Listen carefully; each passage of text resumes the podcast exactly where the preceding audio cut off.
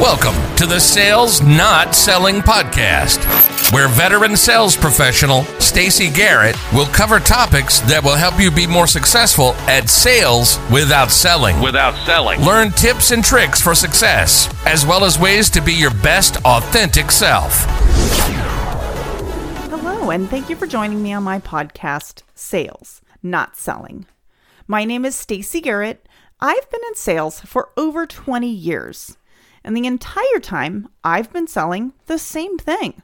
I sell promotional products. Some people call it swag, others call them giveaways, but whatever you call it, I put logos on products that clients use to promote their brand or messaging to both clients and employees and prospects. In this very competitive industry, I've actually been able to stay in the top ranks across the country while staying my authentic self.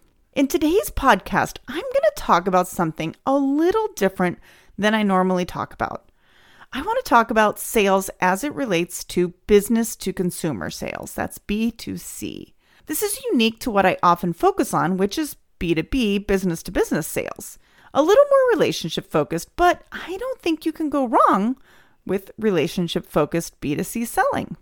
For B2C selling, word of mouth advertising from a happy or disappointed customer can have an incredible impact because word of mouth can spread very quickly, especially with social media. I want to give some examples of how I see sales being the job of everyone in B2C businesses. When the pandemic hit Oregon, where I'm located, all restaurants had to close. And as they reopened, they were open for carryout or delivery only. So, as households, one way we decided to support our local businesses is through eating out once a week and supporting small, locally owned restaurants. And of course, we were supporting other small businesses in other ways, but in this example, I'm talking about restaurants. One particular place I had actually only tried a couple times was Juan, Colorado, a Mexican restaurant about a half mile from my house. The first time I ordered, I had it delivered because I was trying to support Grubhub and other delivery service drivers during a really tough time. Food arrived, it was delicious and hot, and it was a good experience. The next time I ordered, I decided I'm going to pick it up because it's so close. When I placed my order, they were friendly, they were thorough, and then when I picked it up, the person that took my payment said, Thank you so much for your business. Doesn't seem like much, really, but they sincerely thanked me, and I could feel that gratitude. The next time I picked up my order, a female took my payment and gave me my food, and again thanked me for my business. Seriously, you could just tell she was sincerely grateful. It's such a small gesture, but the people that work there are helping to sell me on spending my money at their restaurant because they seem sincerely grateful for my business. Not just a mindless thanks as they hand you your card back, but a heartfelt message of gratitude. I honestly believe this must be part of the hiring of the right people and also helping the employees understand how important each and every customer is to their survival, especially during a pandemic when fewer people are eating out and businesses are closing left and right. I will say that over the several months that we have been in the pandemic, we've spent a lot of money at their restaurant because of the experience that they have provided to us. Another local business I've tried to support is a local hardware store. I'm not going to name their name because I'm getting a little bit of the opposite experience. It's actually owned by someone in my neighborhood, so I want to support them for that reason, but also somewhat selfishly because I like having a hardware store just down the street, especially when I need them. I made a very conscious decision to support this business even more as I was stuck home doing projects around the house. I wanted to buy small things and big things that were needed to help be a part of keeping them alive during tough economic times. You would think that a small local hardware store would be like you see in the movies always someone ready to help and answer questions, providing that personal service you don't get from the big chain stores. Well, it is definitely not a mindset of this particular store, but there are a few there, of course.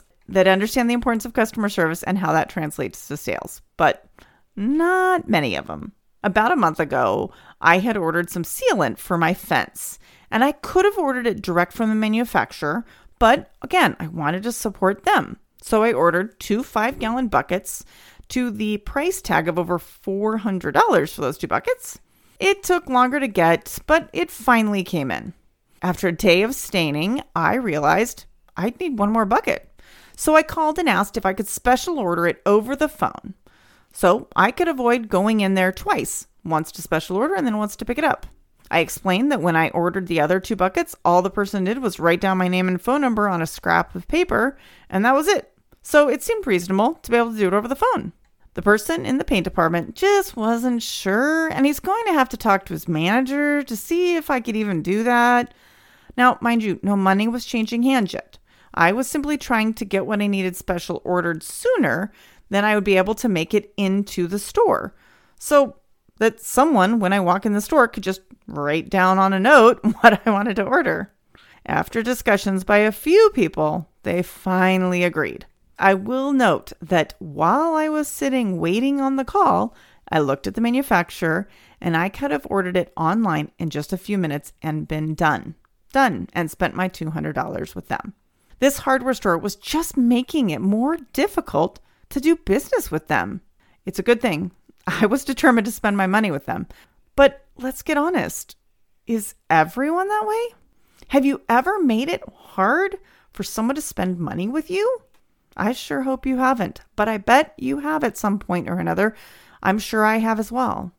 I went back to this same hardware store to buy Traeger pellets for our smoker. They aren't the cheapest, but again, I want to support local, and so that's where I go to get my pellets. I walk into the store and someone asked me if I'm going to get pellets. It was funny. I told him yes, and he pointed me to where I was going, which I already knew because I had bought my pellets there before, and I was headed that way.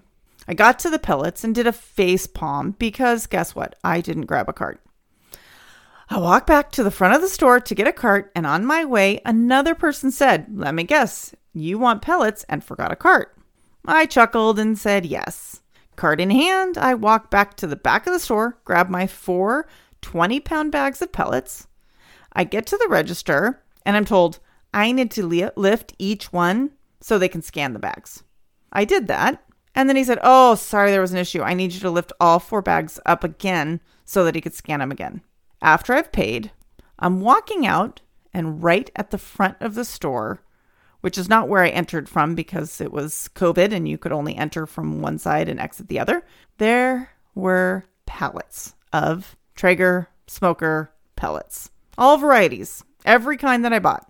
Now, I was frustrated for the back and forth. And then the three different people I saw working there that watched me go back and forth and didn't bother to tell me they have stacks of them at the front if I want to save myself a trip. In the end, I get it. This is 100% on me. I should have paid closer attention and remembered my cart. But you know what happened after that experience? I went home, had my parents over for dinner, and went on to explain the entire situation to them and my frustration at their lack of customer service. Now, they still made the sale from me that time, and probably I'll go there occasionally in the future, but I will definitely think twice if I need a better level of service. I'm also not about to tell others how amazing they are because honestly, they're not. If everyone there had a bigger investment in trying to be part of the sales process, I feel like their customer service would improve and therefore even more customer loyalty. A contrast to that store is an awesome growler fill place called Iron Tap Station in Beaverton, Oregon. They really know how to sell their customers. I have no idea if the person that is working there most times that we have gone is an owner or just an employee, but he has figured it out. We went in because my boyfriend is a bit of a beer fanatic, and they had a beer he had been on the lookout for. We went in to have one growler filled, but in our normal fashion, brought a couple more in just in case. I'm normally just going with my boyfriend to support his beer passion because I don't like beer myself.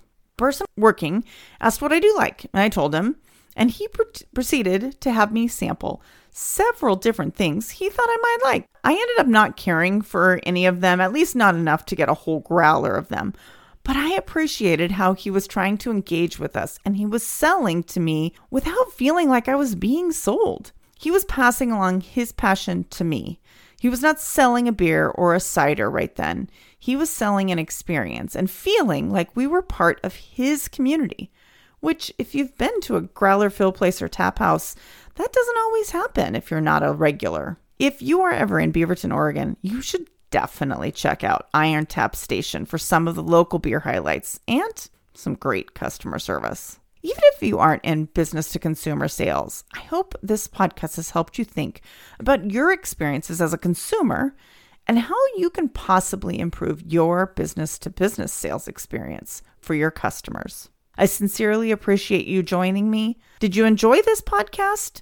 Let's connect. You can find me on LinkedIn as Stacy Garrett 29. That's S T A C Y G A R R E T T, and then lucky number 29, or on my podcast page on LinkedIn and Facebook by just looking up sales, not selling. Hey, don't forget to subscribe so you get this podcast direct to your podcast listening device as I create new episodes pretty much weekly. I would also love a review, or if you know someone you think would like this, share it with a coworker, a friend, a family member. Also, let me know if there's a topic you'd like me to discuss or you have any feedback. I would love to hear from you. I hope you have a wonderful day and spread a little joy.